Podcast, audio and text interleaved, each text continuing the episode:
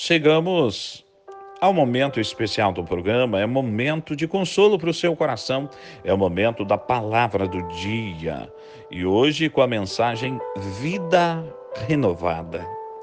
Ah, como é bom pensar em renovo. Ah, como é bom pensar em transformação.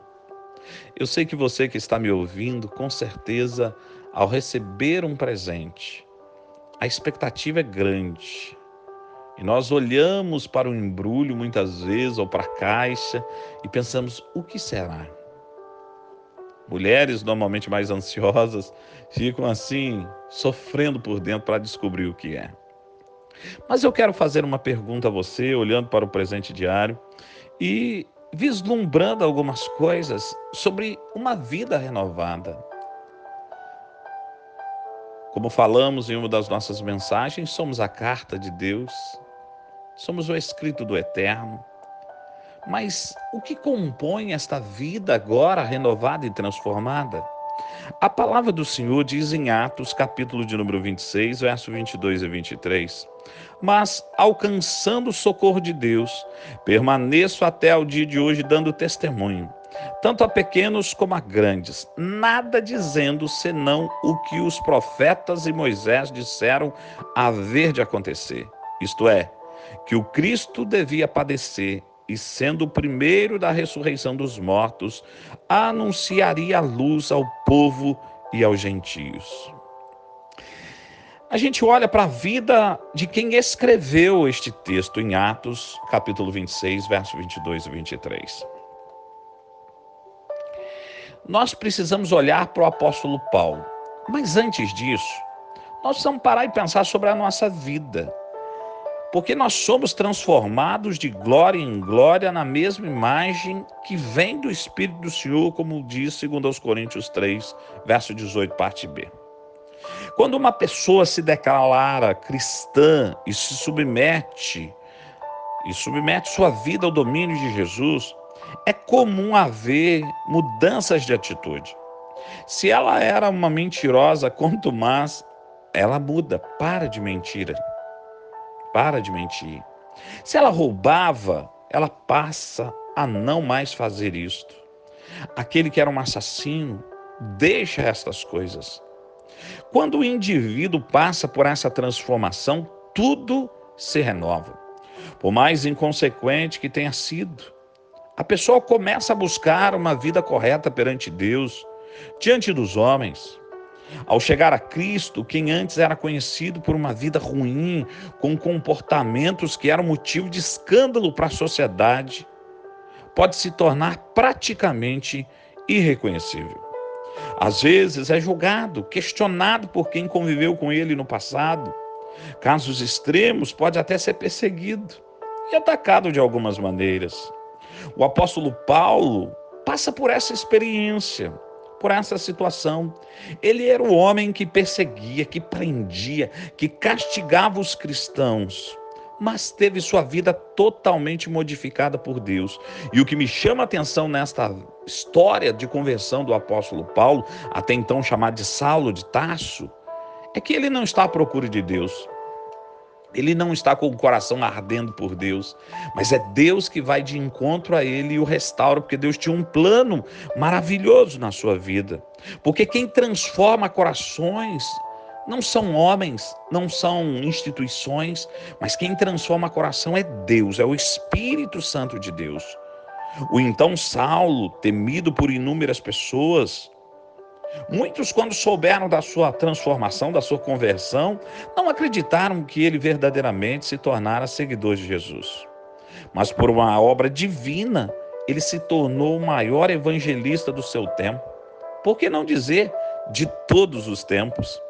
Viajando por grande parte do mundo que era conhecido da época, pregando a respeito de Cristo, falava para qualquer um que quisesse ouvir, autoridades, reis e o povo em geral. Não deixou que o seu passado o impedisse de seguir o novo caminho e falava com franqueza sobre quem tinha sido e quem ele era agora.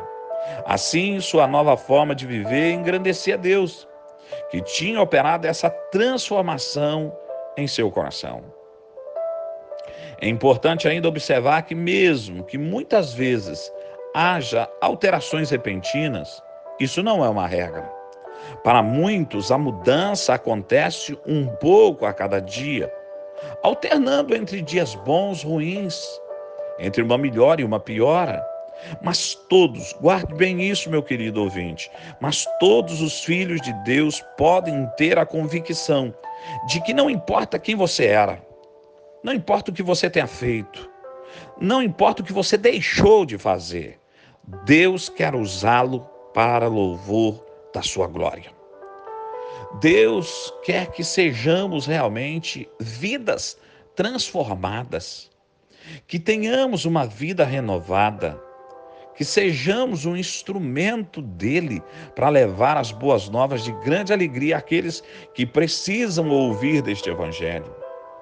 O desafio para mim e para você é olhar para a nossa história e saber as nossas debilidades, saber as nossas fragilidades, entender que rápida ou lenta, óbvia ou oculta, a transformação que Deus opera acontece na vida de todos os seus filhos. Meu amado, você tem sido transformado de dia em dia. De glória em glória, você está sendo moldado à imagem do seu filho amado Jesus. Nós precisamos ter prazer nas coisas de Deus. Nós precisamos querer as coisas de Deus e fazê-las com alegria. O que às vezes me incomoda, querido, sério, é que muitas vezes nós seguimos a Cristo, mas seguimos a Cristo de uma forma desanimada, abatidos, sem felicidade, sem plenitude, sem vigor, sem paixão. Eu sei que essa palavra paixão, ela não é tão bem vista na nossa comunidade cristã, porque a ideia de paixão é algo passageiro. Mas eu queria que você olhasse para a ideia da palavra paixão com intensidade. A ideia de paixão é de sofrimento. Então nós precisamos entender que, mesmo que soframos por amor a Cristo, nossa alegria está naquilo que Ele prometeu. Já começa aqui, mas a eternidade nos espera. Então, amado, é tempo de você parar, pensar e refletir sobre isso, sobre a sua vida. Então, não desanime, não. Talvez você esteja aí pensando: nossa, minha vida não mudou tanto, não houve tantas transformações. Sabe por que disso? É porque muita gente cresceu num lar cristão, foi moldado desta maneira, os princípios já estavam plenos em você. Nesse sentido, assim, vou mudar o pleno para o latente, tá? Já estava assim contundente, real, pulsante em você, porque os princípios foram inculcados desde pequeno. Então talvez você não perceba essa mudança gigantesca, mas guarde o que eu estou dizendo para você. Tem sempre mudança. Você precisa perceber o momento em que você se entregou a Jesus de verdade. E aí, nossa mente, nosso coração, ela é disposta para viver para a glória do Senhor. Talvez como eu, Muitos passaram por muitas transformações e elas foram evidentes. Agora não se esqueça também, aqueles que, como eu, passaram por uma grande transformação, quando a gente tropeça e cai, a leitura das pessoas para conosco é muito dura, porque percebem a nossa falha de forma tão contundente e podem dizer assim: eu sabia, era pura enganação. Amado, não se surpreenda com isto. A vida nos reserva surpresas. E nessa vida renovada, Deus coloca pessoas em nossa caminhada que são instrumento dele para nos abençoar, para nos fortalecer, para nos ajudar na sua caminhada. Amado, ontem eu estava num grupo de pastores e confesso assim que me surpreendi de repente que uma mensagem apareceu lá no grupo e o nome apareceu Leonardo Oliveira, reverendo Leonardo Oliveira. Levei um susto. E eu imediatamente, eu estava fazendo algo, mas eu não consegui. Eu parei e fui procurar para ver quem era. E aí eu fui ver o código, aquela coisa toda.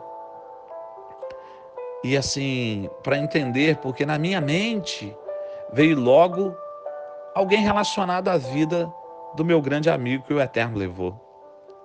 Mas aí eu pensei imediatamente nessa vida para falar com você hoje, uma vida renovada.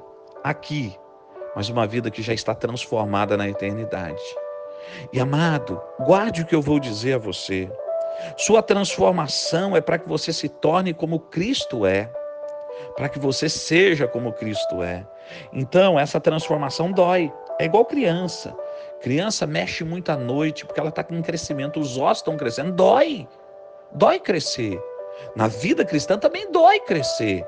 Machuca. Porque a gente tem que abdicar, abrir mão de muitas coisas.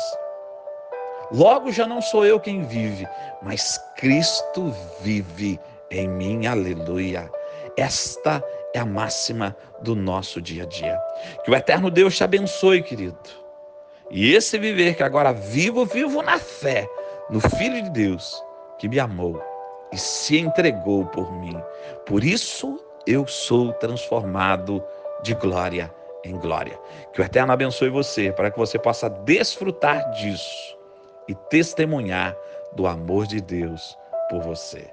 Que o Eterno seja contigo hoje e todos os dias, em nome do Pai, do Filho e do Espírito Santo, do próprio Deus.